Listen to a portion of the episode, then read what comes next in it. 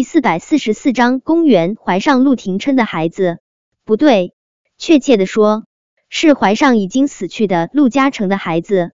想到前几天，他故意装肚子疼，想要借机博得陆廷琛的怜惜，和他生米煮成熟饭。可是，不管他怎么努力，陆廷琛丝毫都没有想要碰他的意思，甚至他把衣服都脱了，陆廷琛依旧不为所动。公园觉得叶维可能真的没骗他，陆廷琛那方面出现了问题，否则不可能他都那么努力了，他还没有不能自持。男人都是用下面思考的动物，真正的柳下惠根本就不存在，除非那方面不行。可就算是陆廷琛那方面不行，他依旧爱他啊。公园咬牙，他现在想要怀上陆廷琛的孩子的可能性几乎为零，他唯一能够想到的办法就是怀上死去的陆嘉诚的孩子。陆嘉诚和陆廷琛是同卵双胞胎，他和陆廷琛的基因相似度很高，陆嘉诚的孩子就算是跟陆廷琛做亲子鉴定，匹配度至少在 百分之九十 以上，所以只要他能怀上陆嘉诚的孩子，就可以赖成是陆廷琛的孩子，只要不进一步做更精密的亲子鉴定，这个秘密永远都不会被别人知晓。而陆嘉诚曾经在他堂哥那里冷冻过精子，他可以通过人工受精的方法怀上他的孩子。公园死死地咬着唇，他真的不想为一个自己不爱的男人生儿育女，可是有一个孩子，毫无疑问能让他和陆廷琛的关系更紧密。为了一辈子将陆廷琛拴在他身边，他没有别的办法。为了他和陆廷琛的天长地久，他必须破釜沉舟。这么想着，公园就拨通了他堂哥龚鹤的电话。小袁，你找我什么事？不同于龚情的冷漠，龚鹤的声音温柔的令人如沐春风。鹤哥哥，帮我个忙，我知道你那里冷冻了陆嘉诚的精子，我想让你帮我怀上陆嘉诚的孩子。什么？饶是龚鹤性格再镇定，听了公园的话，他也控制不住惊呼出声。小袁，你疯了！陆嘉诚可是你亲手杀死的，你怎么能给他生孩子？若是你真生下了他的孩子，万一孩子知道了陆嘉诚惨死的真相，你该如何面对？贺哥哥，陆嘉诚死的真相，除了你我，就只有我妈知道。只要你们不说，谁能知道真相？公园向来是骄傲从容的，但这一刻，他的声音难得的染上了一抹说不出的脆弱。贺哥哥，我真的没有别的办法了，我想努力守护我的爱情。贺哥哥，求求你帮我这一次，好不好？小袁，你真的疯了！你生下了那个孩子，你怎么向陆廷琛解释？他若是知道了真相，他不会原谅你，他不会知道真相。公园激动地大声吼道，我不会让他知道真相，永远不会。他的基因和陆嘉诚相似度那么高，他只会以为那是他的孩子。我会对他说，我趁他变成植物人的那几年，取了他的精子冷冻，我想要给他生孩子，可他又不愿意碰我，我只能用这种笨方法，人工受精，怀上他的孩子。贺哥哥，帮我，现在只有你能帮我了，没有他，我活不下去。贺哥哥，我知道，我疯了，我疯得无可救药，可是怎么办呢？我太爱他，我想和他白头偕老啊。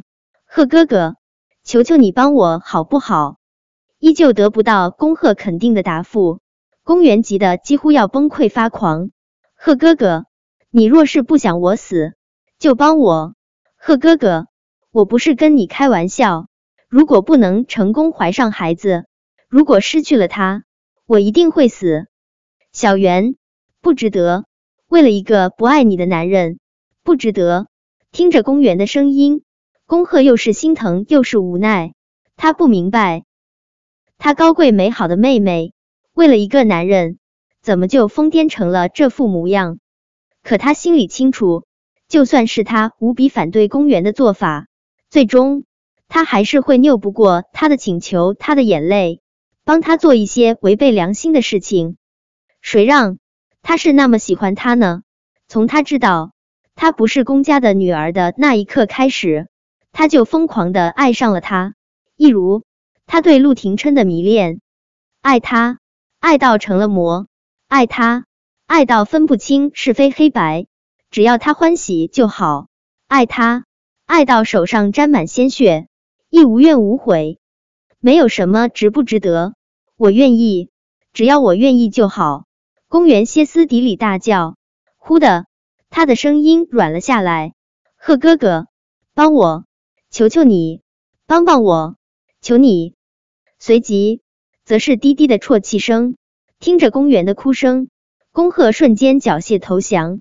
他重重叹息一声，好，小袁，我帮你。就算前面是万劫不复的深渊，小袁，我也会与你一起。挂断电话后，公园那张华美精致的小脸上总算是难得的露出了笑容。恭贺答应帮他了，真好。他就知道再荒唐的事情他都不会拒绝他，真好啊。叶伟马上就要死了，陆廷琛也会以为他怀上了他的孩子，从此以后谁都别想把他从他身边抢走了，真好。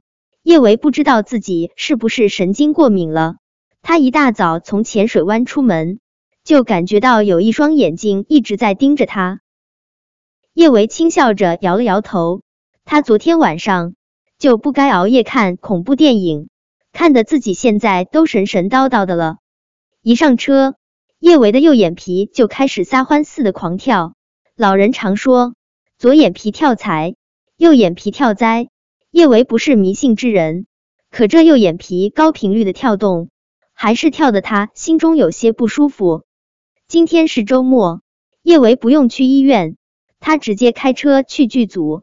孙晴晴对一菲的这类电视剧真的是情有独钟，盛世一菲刚杀青，他就又开始了一部叫做《女医珍妃传》的大制作。叶维和孙晴晴合作很有默契，这部剧的医学顾问孙晴晴自然给了他。叶维已经从叶小宝和叶小贝那里得到消息，今天晚上陆廷琛会陪他们看电影，到时候他可以再让林思翰这位男二号出场，再刺激一下陆廷琛，好让他早日看清楚他的真心，最好能刺激的他直接恢复记忆，那样就真的是皆大欢喜了。叶维正沉浸在自己的思绪中，忽然发现从一旁的路口中冲出了一辆黑色的无牌轿车。叶维对这种无牌的轿车没什么好印象，他猛打方向盘，想要远离这辆车，这辆车却是为他而来，不管他怎么闪躲，他依旧狠狠地冲到了他车上。本章播讲完毕，想提前阅读电子书内容的听友，请关注微信公众号万月斋，并在公众号回复数字零零一即可。